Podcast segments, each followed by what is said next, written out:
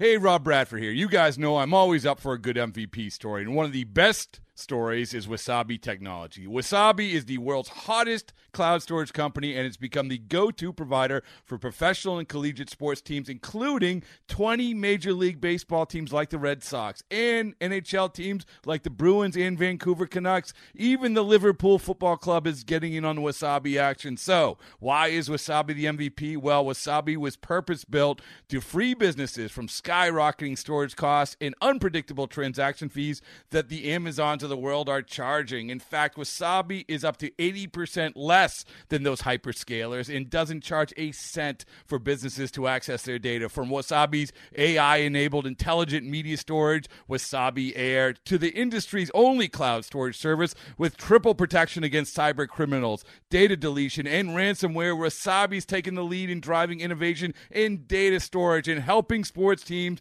to unleash the power of their data. Wasabi, another Boston based championship team. The following is a presentation of A's Cast, your free 24-7 nonstop destination for A's baseball. Go to athletics.com slash A's Cast to download the app. Restrictions apply. From baseball's top personalities. The great Chris Russo joins us once again. To the game's top players. Joining us is the All-Star, Matt Chapman with us. You never know what stories you're going to hear. If you make your way down here, I, I might be able to make some time and go out there and see the great Chris Townsend. This is A's Unfiltered with Chris Townsend. Welcome to another edition of A's Unfiltered. I am Chris Townsend, and today is going to be all about Marcus Semien in this episode because Marcus, what a year that he had. It's one of the great years in A's history, just not Oakland A's history. It's truly one of the best seasons in A's history. And we know he's not going to win the MVP. But the bottom line is he is a top three candidate, and that's all we could ask for because the competition obviously is so tough with Mike Trout and Alex Bregman. But when you look at the season, he hit 285 on the year.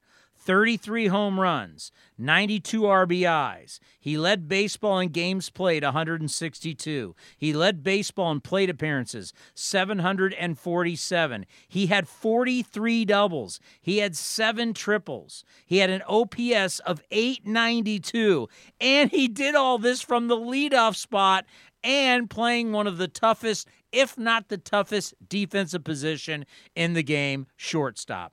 What a year by Marcus Semien. So, this is what we're going to have on. We're going to have on Marcus. David Esquer is the head coach at Stanford. He was the coach for Marcus at Cal. He's one of the great Stanford players of all time. So we'll talk to him about Marcus. We're going to talk to our old buddy Ron Washington. Ron Washington was brought here, we know the story, by Billy Beane, brought him back again, said, hey, fix Marcus Semien and turn him into a great shortstop. And he did that and also Adam Virchis, who was the scout with the White Sox, who told the Chi Sox, we got to draft this kid. That's what we have for you today here on A's Unfiltered. And we're going to start with a guy who, let me tell you, he's salt to the earth. We're so lucky to have him here with the A's, not because of his talent, not because of the numbers, but truly the type of person he is. Marcus Semien is good people and it's always great to have him on the program. Here is my interview with an MVP candidate, Marcus Semien. We do have him now on the phone with us. Marcus Semien, the shortstop for your Oakland Athletics. Marcus, how are you? Hey Tony, how you doing? I am I am doing great. Um, as the last time we talked here at the offices here for the Oakland Athletics, we talked about you being in the top three. What did that mean to you when that came down and you heard you were going to be in the top three? Uh, it's it's very cool. I mean, I tuned into the the show, the selection show they had, and you know, I didn't I didn't know the voting until I saw it. So sometimes you kind of hear through the grapevine what it's going to be, but it was all a surprise right there, and I knew it was a possibility. But it's, it's great to be top three. No doubt about it. And I know the two guys that you're up there with who you get to play a lot. I mean, it's a, a three horse race here in the American League West, and, and, the respect that you have for both Trout and Bregman. Yeah, I mean, those, those guys really had great years. I think that what they do best is they don't give away at bats. Um, they, you know, a lot of times you look at Trout and just the the pitches he gets to hit, he, he takes full advantage of them. And if he doesn't get anything to hit, he, he's getting on base with a walk. So uh, he he controls the strike zone. He's a tough out. Uh, you look at Bregman, kind of the same thing, and he's a guy who, you know, he knows exactly what he's doing in the box every time. He knows the ballpark he's hitting in. He's tailored his swing to that, but he can also beat you the other way. So he's just extremely dangerous hitter.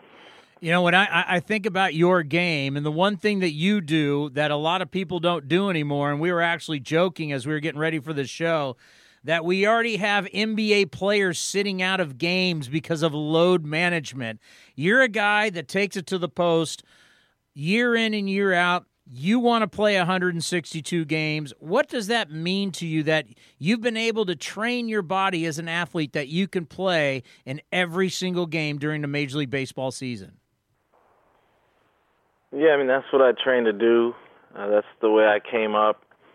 It's the mindset I I learned at a young young age when I first got drafted. Um, and it wasn't necessarily somebody telling me that hey, you need to play every game no matter what. It was kind of a thing that I saw. Guys that I played behind, um, guys who, you know, Buddy Bell, my farm director. You look at his baseball reference page and you'll see 162 uh, multiple times. Uh, it's just kind of the culture. Uh, Robin Ventura, same thing. So I learned that, and I thought, hey, I mean, if you can do it, you get a whole lot of chances to produce. And you look at the uh, the plate appearances, I think I had like 747. So you you get a lot more chances to produce and uh, learn and just use it. So I think about you. You're in your prime, and I think about this season and I look at your offensive numbers, and, and and it just it just lights up the scoreboard. Everything that you did this year, power wise, extra base hits, scoring runs, you did everything. How much of this is not only you being in your prime, but you were 100% healthy? Yeah, I mean, I felt great. You know, coming out of the 2017 season, you know, I I had a wrist surgery that year, and I, you know, it wasn't quite all the way back. It was definitely, you know, getting there, but I, I was ready to compete at the major league level, but it wasn't all the way there. And last off season, really got my strength back and was able to do what I wanted to do in the weight room with my upper body, and and I showed up to to camp, you know, with the just a another year under my belt, and I think one year of everyday major league baseball is so much more valuable than any talent you could ever have because you start to you learn how to compete. And uh, you, you use the ability that you're blessed with and that you the things that you learn along the way. But that one year of experience you learn some you know some very valuable things. So that's what i tried to do Ron Washington is going to join us here at two o'clock to talk about you. And we recently had Eric Chavez on, and he talked about you. And we know how much Wash has meant to so many different people in this organization. David Forst calls him the best coach he's ever seen here with the with the A's. T- take us through what that was like when Ron Washington comes in and he's coming in to help you and make you a better shortstop. And you guys went to the early fundamentals to, to where you are now. What was it like your experience with Wash? Yeah, Wash is a um, very special man and big part of my success, um, not only from you know defensive standpoint, but a, a mental standpoint, to where he you know, he puts in the most work I've ever seen. He he loves the game. Uh, how could you not want to play hard for this man? Um, you know, he he shows up every day for you with you know very valuable knowledge, but but a you know a great feel for um, the big league, you know, infield game. Um, you know, he he hit me so many different balls and taught me so many different things about how to play the the position to where once he left, I feel like you know, the work that we put in, I could carry on to whoever was, you know, my next coach. So I, I really thank him for that. Well, and I think about how everybody feels about you. And we recently talked to, to Matt Olson, and David Forst once again will join us later on, but we taped that earlier. And the one thing they all say about you is that you lead by example. You lead by not only playing every single day, you lead by working as hard or harder than anybody, and you do it every single day. So it's like one of those things like, you know, why are you going to slack when Marcus Semien is out there working hard? Do you understand that what a role you have with this ball come from the standpoint that you lead by example and all these guys just follow? Definitely. Um, I think that you know, with me being here for five years now, um, you know, it's hard for sometimes it's hard to come into a, a new clubhouse and learn the ins and outs of the culture of, of a team. And for me, I've been here for five years. I've seen ups and downs um, in these five years, but one thing that's been consistent is uh, me wanting to show up and get better. I think it it comes from my love of the game.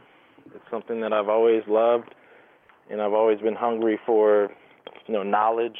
And the only way to to get better is to show up. And when you do show up, use the the work ethic that you may have already had or that you have learned from others. And you know, guys guys ask me a lot of questions. Hey, what do you what is your routine like here in Oakland? How do you use you know the facilities we have, the resources we have, and that's where leading by example comes in because uh, you use everything you have every day in Oakland. No doubt about it, and you maximize that. And, and, and one of the coolest things too is not everybody loves playing at home. Some people view it as a distraction. I've had guys tell me, you know, I don't want to play at home because everybody's asking for tickets and everybody's asking for stuff. I just like showing up every once in a while for a three game series. Parents, brothers, sisters, nieces, nephews, whoever, and, and then I'm out of town in three days. You've embraced coming back home. Tell us what it's meant for you to do all this in front of family and with your wife here and, and your kids, what this has meant to you.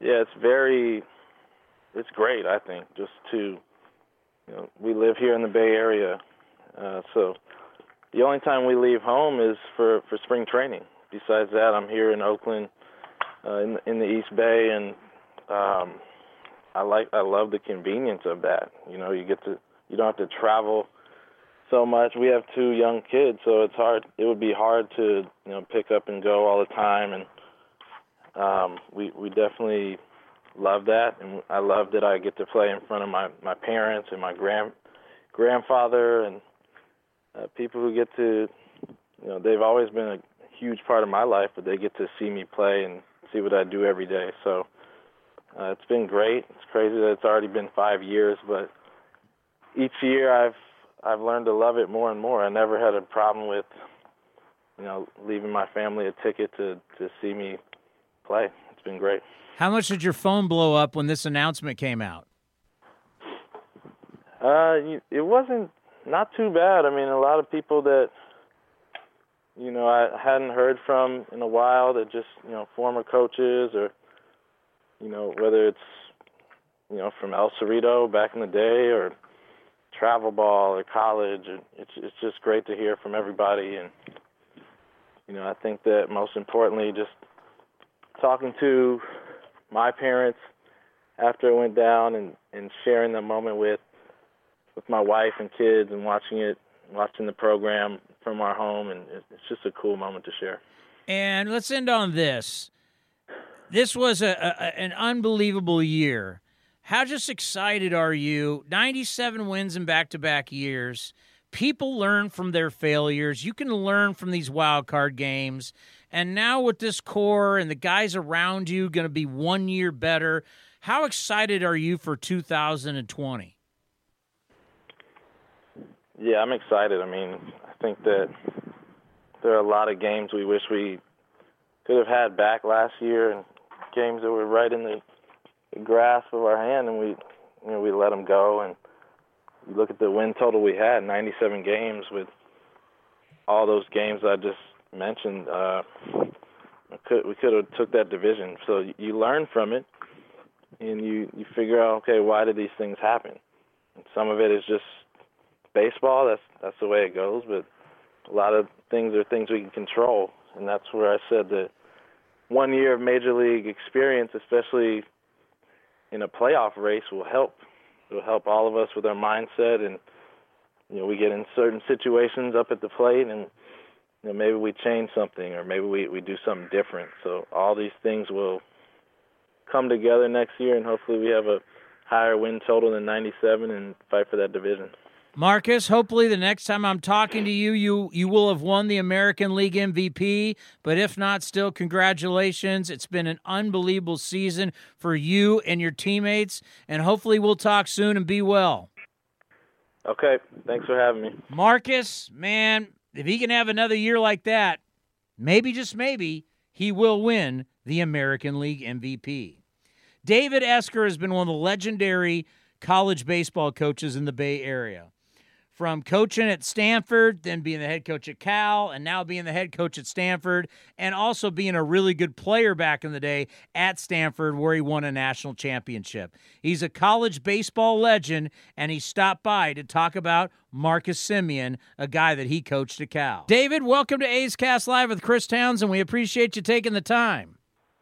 Hey, thanks a lot, Chris. Well, I got to think about a, a couple of your guys that you coached while you were at Cal and that are doing such great things for the Oakland Athletics. And the first one, we're obviously going to talk about somebody I know you're very proud of. And, and, he's such good people. And we just had him on the program. We love him to death, and that's Marcus Semien. And the fact that Marcus is in the conversation with Mike Trout and, and, and Bregman for the MVP, boy, that sure means a lot.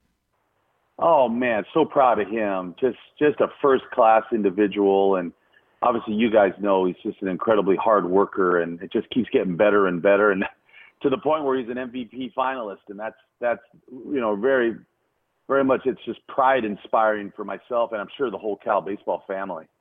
Yeah, what did you see in him when he was at Cal that you thought, you know what, if things go right for him, I could see him being a big leaguer? Well, he just obviously physical ability, and and we always knew as good as he played for us that there was just there was more in the tank. There was just more room to keep getting better and better. Uh, you know, when he'd hit some home runs and he'd touch a few off, you know, like hey, there's just more in there when he gets you know in a professional setting and plays more baseball. And he was just always improving. You know, even his shortstop play uh, improved from one year to the next. And you know, then when he got a chance, obviously, to work under Ron Washington. I mean, he just has aptitude to learn and just and just get better. So when he gets somebody like Ron Washington to work with, it's not surprising that he can pick up the finer points of defense and and apply it and be become a great defender.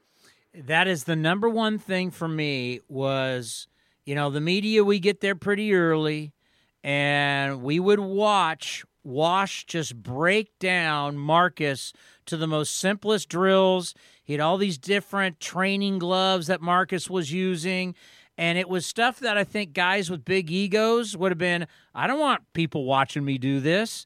And Marcus never said a thing. Marcus was open about it. He would talk to us about it. I think one of the reasons that he has gotten to be the player he is is that he doesn't have that ego and he wasn't afraid to learn and have someone teach him because normally you're not teaching this stuff at the big league level. No, you're not. And I tell you what, the, you know, two two words I always use to describe Marcus: he's humble and he's hungry, right? And so you put those two things together, then you're going to have a a willingness to learn, and and your ego will not get in the way uh, with you picking up things and being taught and you know taking suggestions and then just working working really hard at it. I mean, he's just he's got a great temperament to be a professional athlete. He doesn't get too high, he doesn't get too low. He's just poised and and and just an extremely hard worker. Yeah, and I, I think about sky's the limit for him because where he is at 28, right? He's healthy, and this is your prime. Yeah, this is this is this is his golden years right here, and he's really just you know putting up numbers and God, he just provides just that that that solid middle of the diamond play, both offensively and defensively. You know that you can you can start putting pieces around him, and the A's have. The A's have had great success, and I mean it's just it's just awesome to watch both he and Mark Canha be a piece of it. You know when you have a player that learn that that leads by example. When you have someone like a Marcus Semien who plays every single day, he's out there every day grinding his ground balls, he's grinding in BP. As a coach, when you have a player like that, how does that help you inside your clubhouse, knowing that everybody's going, well, if Marcus Semien's working that hard, I got to be working that hard? Yeah, no, nobody has an excuse to not work hard, and so when you're when you're pushing the rest of your club, the example you're using is, hey, one of our best players and a player that's a you know a big part of our club um, works just as hard at his game to get to where he wants to. You got no excuse to to slack off or not put in the time and the effort. You know, you're not you can't be above that work because you know a player like of Marcus Semien's caliber is working at his game and taking it you know like a professional. Yeah, and I think another guy that you had, and I'll never forget, Mark Canha comes to the A's Rule Five, and we're asking like, okay, where's this guy gonna play? Like here, he's got a decent bat. You know, is he going to be a DH? Is he going to be a first baseman? We're here, he can't play third. At some point, they're going to try him in left. And then a few years later, he's now becoming like an everyday center fielder. Did you ever think you could see Mark Canha play center, a quality center field at the big league level on an everyday basis? Well, I knew he could play at that level. Maybe center field, I, I would not have put him there. You know, he played he played right field and left field for me, and played some first base and was a first baseman uh, his last year that he uh, was with us at Cal. But you know, I have uh, I had an award that I named after Mark Canha after his years at Cal, and I it was it was named for the the player that was a, a culture changer and a program changer because that fearlessness that he plays with and the attitude that he plays that he does he doesn't care what the opponent thinks about him trying to play hard and playing to win. You know, you see it. He's bat flipping. He don't care what people think about that. He knows that that's for him and his team and that's the that's just the fearlessness and the kind of the culture change guy that he was for us. And I end up I end up having a, a Mark Canha award that I didn't give out every year, but when that player every now and then that came into your program that you knew was a, a big impact and a, and someone who changed your program forever, he was the recipient of the Mark Canha award. Well, we gave him a nickname, and he likes it, and Bob Melvin likes it because he plays everywhere on the diamond, and whenever someone got hurt, Bob Melvin would put him there, and he'd take care of it. So I gave him the nickname Duct Tape, and he absolutely loved it. Yeah, that's that's great. I, I think he would embrace that, right? Uh, and hey, I just love seeing him just just develop and flourish there with the A's. And you know, he's obviously a big social media presence. He loves he loves the Sharks, and he's a foodie, and he's got to bring some personality to the field, but but but he also brings some attitude with him uh, and, and a and a and a fearlessness that hey, this is who I am, and I don't care what you think about it. We're just coming out to beat you, and that and, and you need that, especially at the major league level, that competitiveness. You know, you mentioned social media, and I, I want to get your take on it because uh, I can't imagine my head coach, because you know him. I played at San Jose State. I played for Coach Ferraro, and thank God we didn't have social media because we, we probably all would have been thrown off the team for all the stuff that we were doing uh, around downtown San Jose. What is that like now for you as a head coach? You had to deal with a Cal, you got to do it here at Stanford. This new generation with players and social media and cell phones. Yeah, you got to pay attention to it, right? You, you you don't need anybody representing your program and your school in a negative light. So, you know, you you do have to pay attention to make sure that they're respectful and and they are representing. Because nowadays, that's just not representing themselves, but it's representing your school, your team, and and you in, in particular. So, you, you you do have to have a little bit of an internet code of conduct nowadays, which you know we would never have thought of in the past but that's just kind of the responsibility that student athletes have to take, um, you know, with their social media presence and what they do out out in public.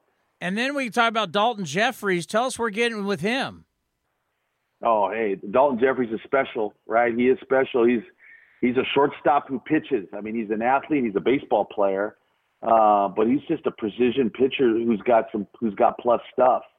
And uh, hey, I'm so excited to see him move move through the the A's organization too, because he's going to get there, and uh, it's going to be exciting when he does.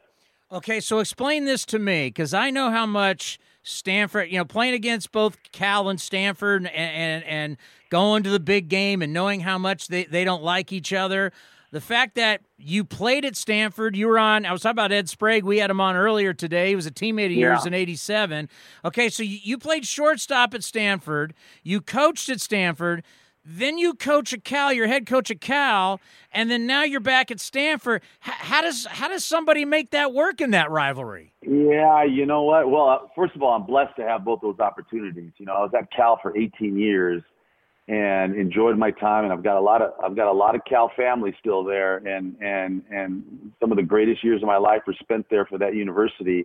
And there's such a mutual respect, and you find out when when people graduate from Stanford and Cal, they often work together, right? And there's that mutual respect that, hey, you know, there's two high achieving places that are shooting for the stars, and you know, we battle pretty hard on the field, and and obviously there's there's that competitiveness of the Cal Stanford rivalry, which has always been there.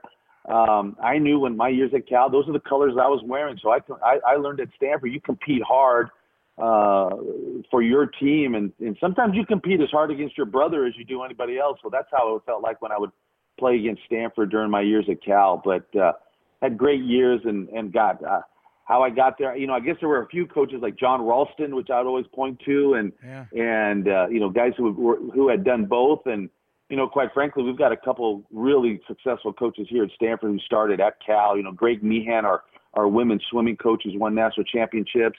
Um, our women's golf coach here, Anne Walker, was a, a Cal a Cal golfer and, a, and an assistant coach at Cal. So I mean, there's some fluidity between both places because both places are are shooting for the stars. And obviously, Charmin Smith, who's the women's bas- head of women's basketball coach at Cal, was a, a Stanford basketball player as well. So it happens more than just myself, and and you see both people just competing like crazy to win national championships at either place. It, it, I mean, for us, it's crazy with the A's because you got Semien, you got Canha, you got Bob Melvin, Cal, and then you got Stephen Piscotty, Stanford. You got Susan Slusser, one of the great beat writers of all time, who's covered the A's Mike for years. Aldrete.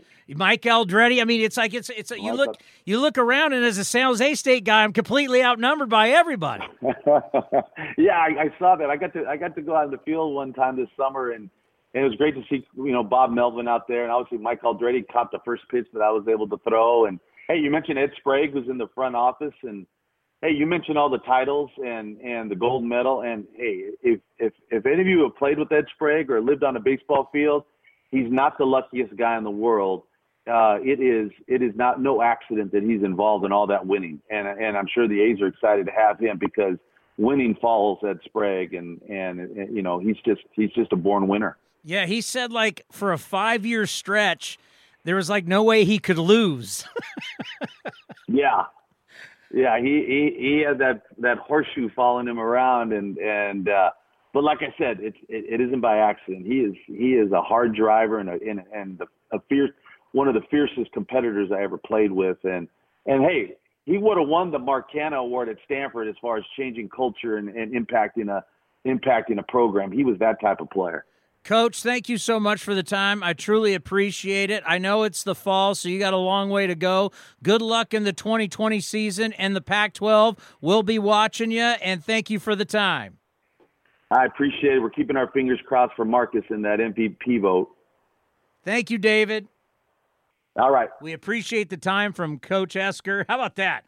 Cal and Stanford, player at Stanford, coach at Stanford, then coach at Cal, now back at Stanford. Boy, he's had a heck of a career, and getting to talk to him about Semien and Mark Canha, a lot of fun. Ron Washington had a heck of a year with his Atlanta Braves. We had him on a couple times during the playoff run, but now it's all about talking about his pupil. Eric Chavez was recently on the program to talk about it, and we'll bring that up with Wash. But here is Ron Washington talking about how proud he is of Marcus Semien. Ron Washington, one of the great coaches in A's history, and a big reason why Marcus Semien is up for the American League MVP, joins us once again, A's Cast Live with Chris Townsend. Wash, how are you? I'm doing well. How are you guys? We are doing well. First off, I, I know you, you didn't get as far as you wanted to go in the playoffs with the with the Atlanta Braves, but I got to say it was a very good year, and you guys are really building on something down there. You guys should be proud of the season that you had. Well, we are very proud. You know, um, our young kids improved is what it's all about. Uh, that they continue to get better, and they certainly did. And um, we have something, as you said, to look forward to. So now we're just looking forward to 2020.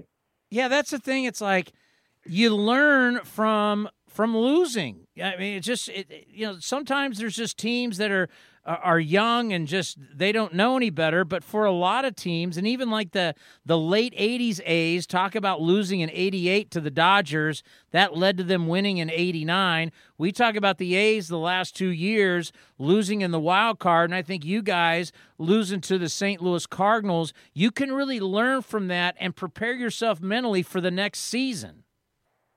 Well, you know, that's what uh, baseball is all about, uh, just trying to get better and be consistent. And I thought last year we was very consistent from the year before.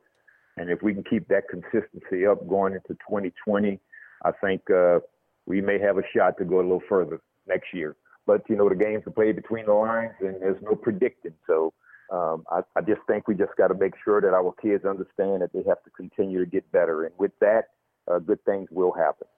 How proud are you of Marcus Semien and the fact that he is one of the three up for the American League MVP? Well, I'm very proud. I don't think words can describe how proud I am of Marcus. Uh, knowing the work he put in, knowing the dedication he got, knowing the teammate he is, knowing the character he has, um, I'm not surprised. You know, he just finally put everything together that I think uh, the Oakland A's organization knew that was inside of him. He finally put it all together both defensively, offensively, and leadership wise.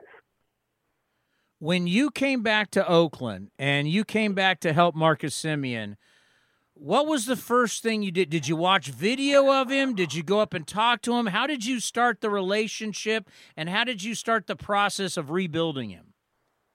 Well, just meeting him for the first time. I mean, he knew who I was from across the way when I was managing in Texas and he was in Chicago um, just explaining to him that uh, I can definitely help him go further along and get more consistent in his career. All I need him to do is put the work forth and believe me, and we can get this done. That was the conversation I had. And from the day one that I arrived in Tampa, he went to work. He never questioned anything. He just uh, went about his business, and it's paid off and that's the type of person that he is. Something that I talk about all the time, and I've said it a lot today. The fact that when you were working with Marcus, all of us got to see it. It wasn't like you guys did it in private. You did it out in the open. And I think some guys with big egos wouldn't have wanted to do that. They would have wanted done it in private. You guys did everything out in front of us. You had different training gloves, you had different training methods talk about the fact that he was willing to learn and he didn't care who saw or what anyone thought. Well, I think what it was, I think you have to give Billy Beane, Dave Forst, and uh, Bob Melvin credit. Number one, they believed in him, and he knew that they believed in him.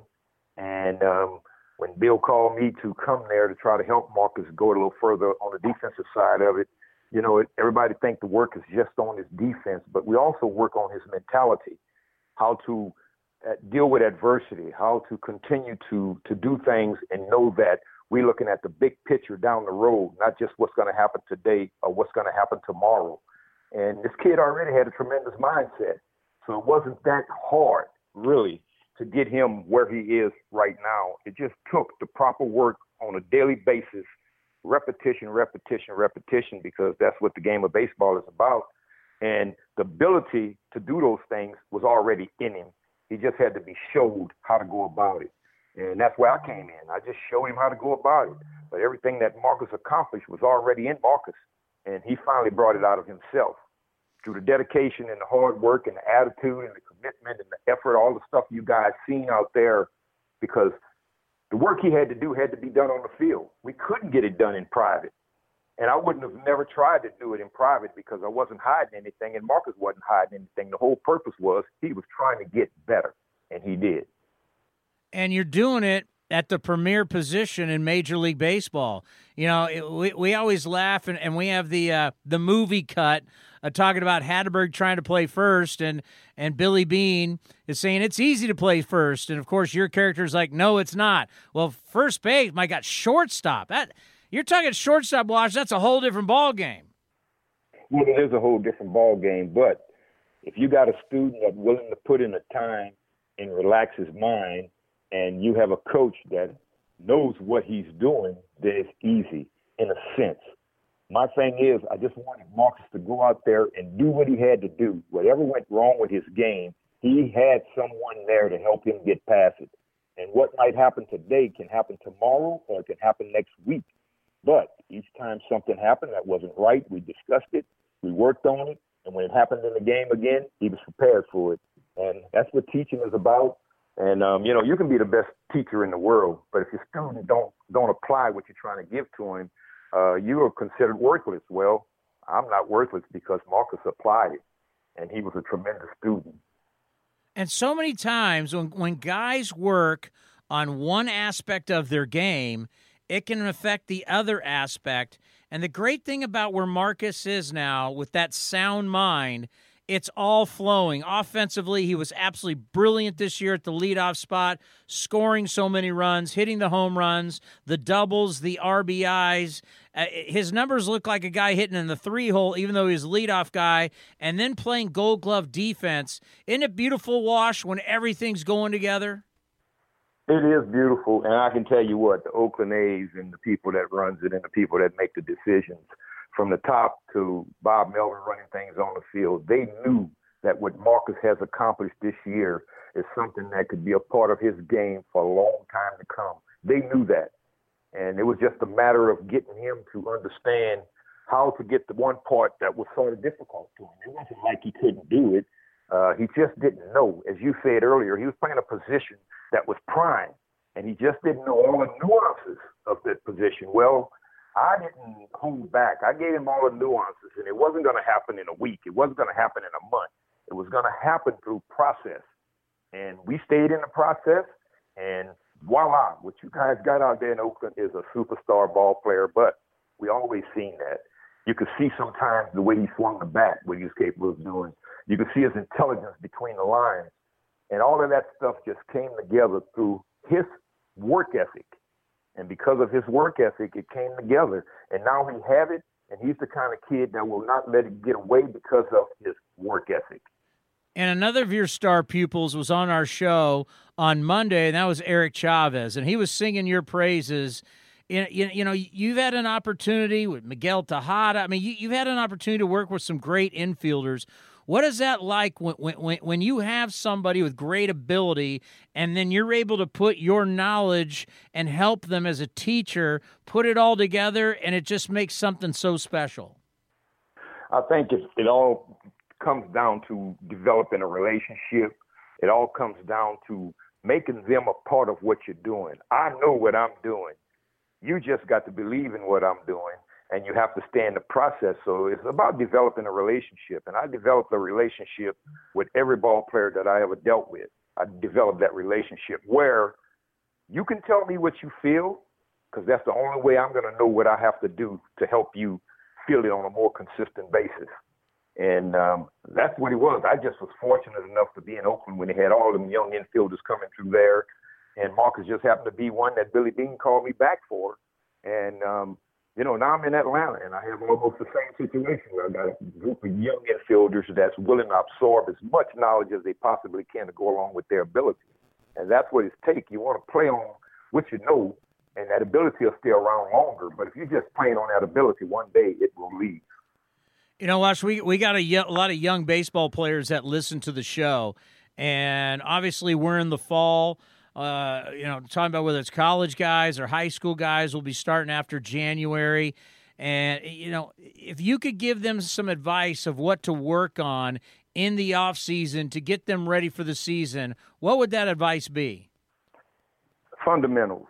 Uh, how to hold, how to control your body, how to use your, your feet, you know, um, how to use your hands at certain angles, how to attack baseballs at certain angles, um, you don't attack baseballs at the same angle at the same position.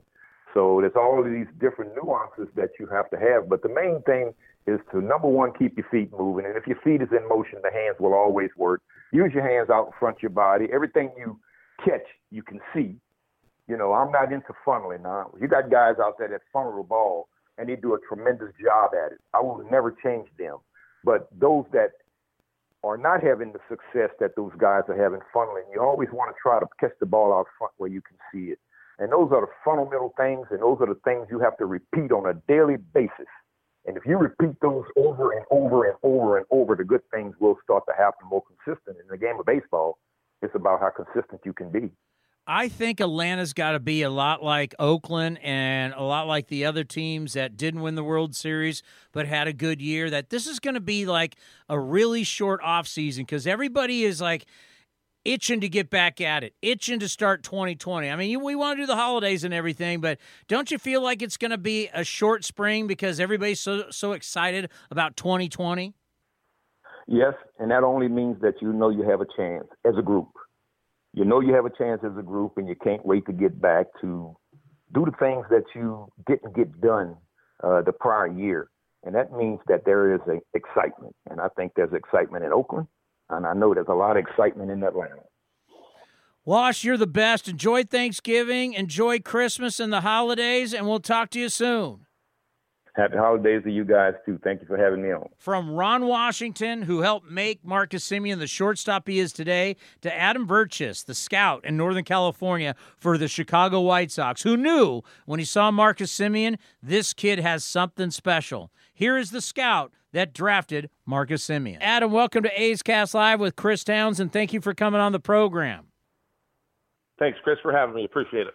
Well, I just got to think it's a special moment for you. We had Marcus on earlier on the show to watch Marcus Semien grow and, and to be an AL MVP candidate. What it mean to you that he that he's at least in the top three as of right now? Yeah, uh, it's a pretty special moment. I'm, I'm sure, obviously, for Marcus and his family, and you know, e- even myself. I mean, this kid uh, is a special kid.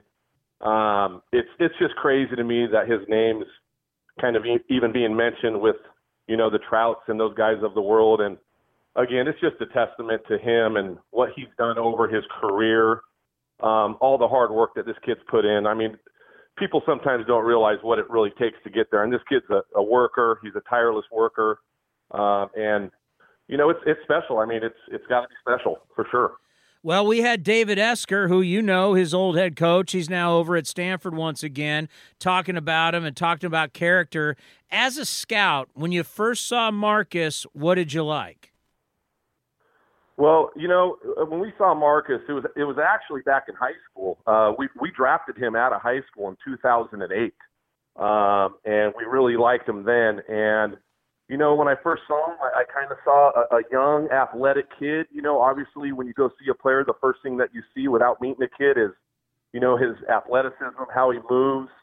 Um, he played shortstop, and you know, he just. I, I remember like it was yesterday. You know, um, I was with my supervisor Derek Valenzuela, and we're just like, man, this kid really kind of reminds me, you know, of a young Barry Larkin. You know, he he really moved well. And one thing that I like as, as an amateur scout is just kind of how you move on your feet, you know, and he, and he ran well and he just did all the little things right at that young age. And you knew he was going to grow up and get stronger, get bigger, um, and, and get better. I mean, to say that, uh, you know, this kid was going to be in, M- in an MVP race back in 2008, I'd be lying if I told you that. but, you know, there was just something there. He, he did everything right. Um, I liked how he ran, and, and, and that's something I look for a lot is how, how you run and how loose your body is. And he just he checked all the boxes at that point, and he could really throw. That was the one thing I was really intrigued in. And at a young age, if if you have an arm to play that that uh, super position, you know, at, at that young of age, it's only going to get better. So that that's kind of what I saw early on in his high school career. And then he goes to Cal, and now he starts to grow into his body and get stronger. And then just how much was it of his makeup of being a super guy? Did that help everything for you to tell the White Sox, you got to draft this guy? Yeah, it, no brainer. Um, I've met a lot of kids in, in my time doing this, and he's by far uh, one of the best makeup character kids you'll ever come around. Um, again, I, I got so many stories, but uh, you know, out of high school, once we took him I remember calling down to my West Coast guy. He was at Disneyland with his family, and Marcus was going to go play in a summer game down there. And uh, we had him under control, I believe, for that summer. And I'm like, hey, listen, just go see him one last time. Let's try to sign him. And we ended up having a conversation with his mom and his dad. And you know, I'm sure as you know, you know, both of them went to Cal, um, Cal grads, and I think the dad played football. And he wanted to go to Cal, and, and after that conversation, we knew, hey, listen, we got to do right by him and let him go to Cal. Um, and so we said, hey, you know what, Marcus, we'll see you in three years. That comes pretty quick, and we're going to try to draft you again. And character makeup, it just came out then. It was just like, I know what this kid's going to be. He's mature beyond his age in high school. And, you know, another quick tidbit I remember I was down in spring training this year, and I was watching Cal play in a tournament, and I look up, and Marcus is in the stands just watching his old team play. Like, nobody does that anymore. And that, that tells you right there what kind of kid this is. And I say kid, he's not a kid anymore. No, he's uh, you know, and, and his dad will call my show and, and know Marcus well and his wife and and I like to say all the time, there's no question he was raised right and his character plays so well in a big league clubhouse. And the thing that you notice about Marcus too is that he works so hard that he's a leader by example. Everybody knows this guy plays every day. This guy's out there early every day. He's grinding in batting practice. He's grinding it in his drills and taking ground balls.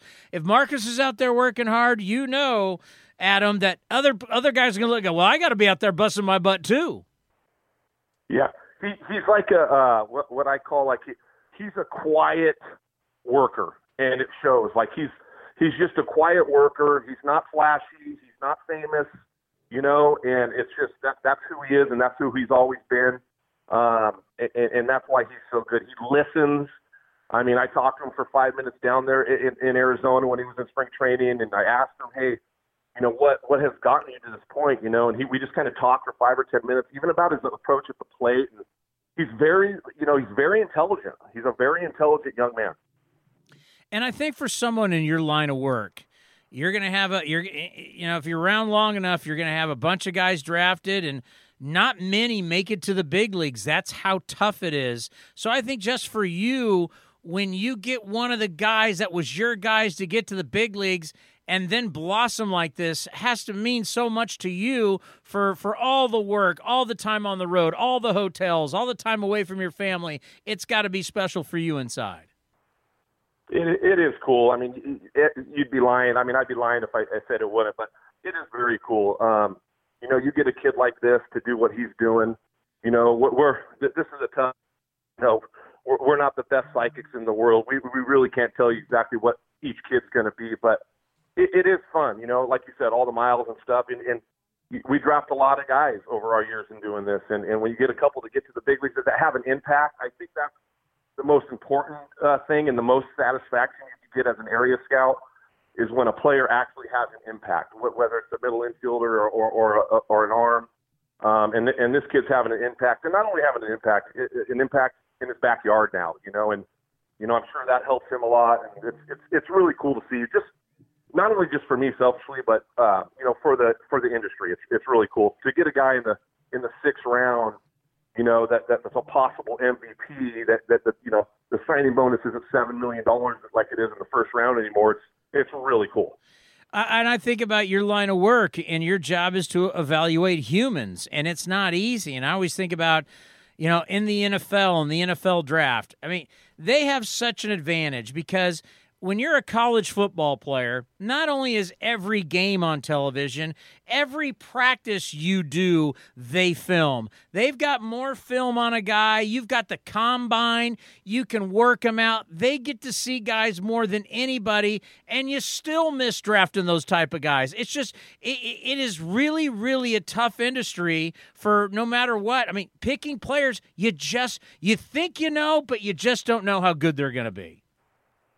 There's no doubt about it. Um, you know, I've drafted guys who I, I who, who I've drafted kids who I think are the are, are the next coming, and and and hey, God, this kid's a great kid. He's got a 4.0. He's done the next thing you know, in two years, you know, he's getting himself in trouble.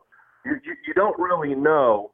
Um, I mean, once you're in the business a little bit, you get a better feel because you start establishing relationships. And I got to tip my hat to to Dave Esquer and the Cal program because you know, they're a program that they're they're uh, you know they're very scout friendly. Dave Dave is one of the greatest coaches of all time. He's scout friendly. He lets us get to to know his kids um, on and off the field. He he doesn't restrict that, and you know, having a guy like that run your program, that you know, Cal's had a lot of success with a lot of players over there getting to the big leagues over the years. So, the more you get to know a kid, obviously, you know, you feel better about drafting that kid. Um, but even sometimes the best kids in the world end up not being that best kid, if, if, if that makes sense. No doubt. And you were with Andrew Vaughn, right, out of Cal? You got him drafted? Correct. Yes. So, you know, the one comparison. He's pretty good. Yeah, I heard Jeff Bagwell, man. Well, if he can have a career like Jeff Bagwell, I think he'll be okay. Uh, third pick overall in the 2019 draft. Tell me, tell me what you loved about him and why you think he'll get to the big leagues. Yeah, uh, Andrew, uh, another prime example of uh, a mature, you know, professional approach as a college kid, 21 years old. You know, you could go watch this guy and, and, and you'd put him in a big league uniform right now, and you, you would think that he has been in the lineup for five years. Um, his his just knowledge of, of, of the strike zone, his approach, his mentality. Um, I every time I came to see this kid, it's a different position, but he kind of reminded me of Matt Williams um, as, as a hitting approach. Just never really swung and missed, and he was just. I love to watch Matt Williams hit. When I go see a player, an amateur player, I got to have that feeling of I want to be here. I want to watch you hit. I want to see what you're going to do with this slider down and away. I want to see how far you know Andrew Vaughn's going to hit one over the building. And this kid has a chance to be really, really special um, over over at first base. It's premium bat. Uh, uh, the makeup's off the chart. Um, so I, I expect him to be in the big leagues and, and do some damage in the next couple years for sure. And I think about the White Sox. White Sox were young. They've taken on the chin. I have a feeling that they're going to make some moves this offseason. They had the big money for Manny Machado, but now they're going to spend it somewhere else. How's your feeling overall about the organization heading into 2020? I'm feeling ecstatic. Um, I've been here for 25 years, um, so I, I've been through the ups and the downs, and this feeling that we get. We just had organizational meetings; they went really, really well. We're we're we're extremely excited about these young players that are coming up in our system, um, and once we find a couple more pieces to that puzzle, you know, ho- hopefully something good here could happen. But I, I couldn't be happier. Um, I, I'm very excited looking here towards the next couple years for sure. Adam, we really appreciate your time and congratulations with Marcus. I, I know it means a lot to everybody that's been around him. You got it. Hey, thanks for having me on. I appreciate it. I'm just so happy we're celebrating Marcus Semien. Such a special guy. What a great player. What a great A. A local kid done well. And it's so much fun to talk about the greatness of his season because it's truly one of the greatest all around seasons I've ever seen. From a day to day basis, watching it every day, truly one of the best I've ever seen. So we want to thank Marcus. We want to thank David Esquer. We want to thank Ron Washington and Adam Virchis. You've been listening to A's Unfiltered with Chris Townsend. Now back to A's Cast, powered by TuneIn. This has been a presentation of the Oakland Athletics.